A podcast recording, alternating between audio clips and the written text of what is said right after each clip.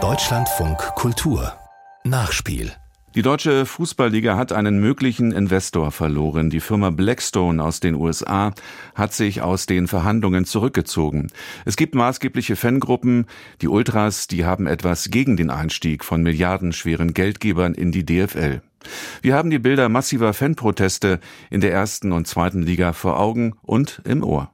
Die Bundesliga erlebt eine Revolte. Jetzt fliegen irgendwelche Dinge auf den Rasen. Eine Schokotaler-Rebellion. Und auch hier fliegen Goldtaler. Ein Tennisballaufstand. Und jetzt fliegen die Tennisbälle. Medienwirksam wie effektiv sorgen die Fußballfans in den Kurven der Erst- und Zweitligastadien für Spielunterbrechungen minutenlang. Ja, hier ist das Spiel aktuell unterbrochen. Hertha HSV 32 Minuten, Hannover Rostock 8 Minuten, Freiburg Stuttgart 10 Minuten und so weiter. Angekündigt ein zwölfminütiger Protest. Die Fans wehren sich mit Tennisbällen und Schokotalern gegen den Einstieg eines Investors bei der deutschen Fußballliga DFL. Wir werden kein Teil eures Deals sein. Zwei Riesenbanner, die sich komplett durch die Blöcke ziehen.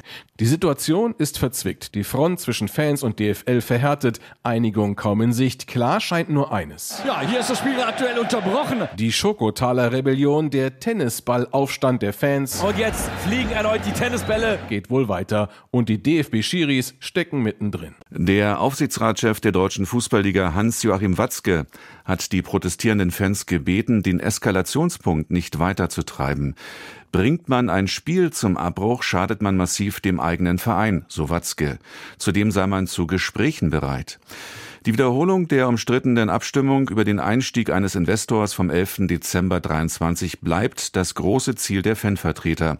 Also die 36 Clubs der ersten und zweiten Liga sollen neu entscheiden. Aber ist der Einsatz ihrer Mittel verhältnismäßig? Und was wird eigentlich aus dem Produkt Bundesliga ohne Investor? Die Meinung von Thomas Wheeler. So, das muss jetzt mal sein. Ich habe bei der Arbeit meinen Computer lahmgelegt, weil ich mir gedacht habe, damit könne ich die Digitalisierung aufhalten. Einige Kollegen machen bereits mit und wir werden immer mehr. Unsere Briefe schreiben wir jetzt wieder mit Stift und Papier.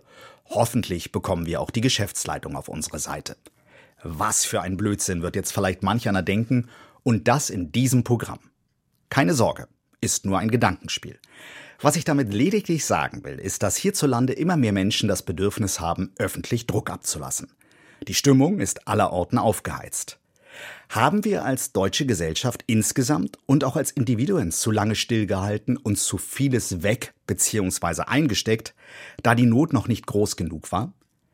Ist diese Eruption der Wut eine Spätfolge der Isolation in der Corona-Pandemie oder des seinerzeit etablierten Tons im allgemeinen Diskurs?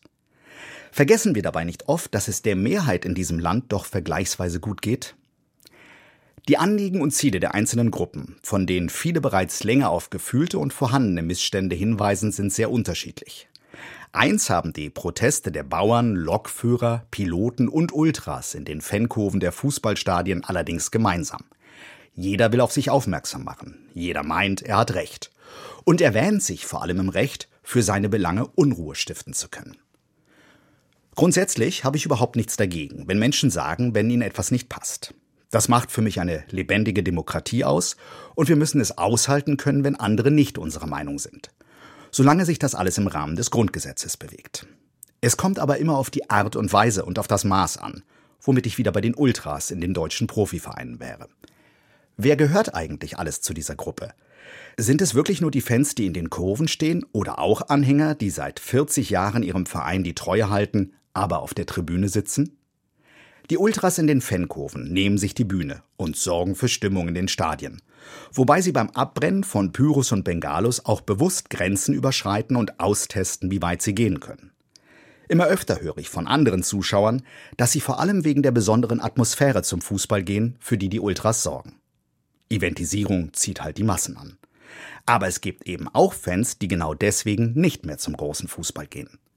Seit mehreren Wochen protestieren die Ultras einmal mehr gegen den möglichen Einstieg von Investoren in die deutsche Fußballliga, werfen Tennisbälle, Schokoladentaler und andere Kamelle auf die Spielfelder der ersten und zweiten Bundesliga und bekunden damit ihre Abneigung gegen die stetig wachsende Kommerzialisierung des Profifußballs. Klar, Ultras gehen für ihren Verein durch dick und dünn, sind heim und auswärts immer dabei, bei jedem Wetter. Die Vereine sind wie eine Familie für sie. Aber rechtfertigt das die gegenwärtige Verschärfung der Proteste? Das Unbehagen gegenüber den DFL-Plänen kann ich durchaus nachvollziehen. Denn schließlich weiß niemand, welche kommerziellen Auswüchse sich daraus noch entwickeln könnten. Andererseits ist es auch sehr romantisch anzunehmen, dass man Investoren aus dem deutschen Profifußball heraushalten könne, wenn man nur ordentlich Tennisbälle wirft. Die deutsche Fußballliga will mit Hilfe von Private Equity Gesellschaften an noch mehr Geld. Vor allem die großen deutschen Clubs, allen voran die Bayern, versprechen sich davon noch mehr Profit. Nur so könne der deutsche Profifußball international konkurrenzfähig bleiben, behaupten die Münchner dann immer und meinen damit jedoch in erster Linie doch wohl nur sich selbst.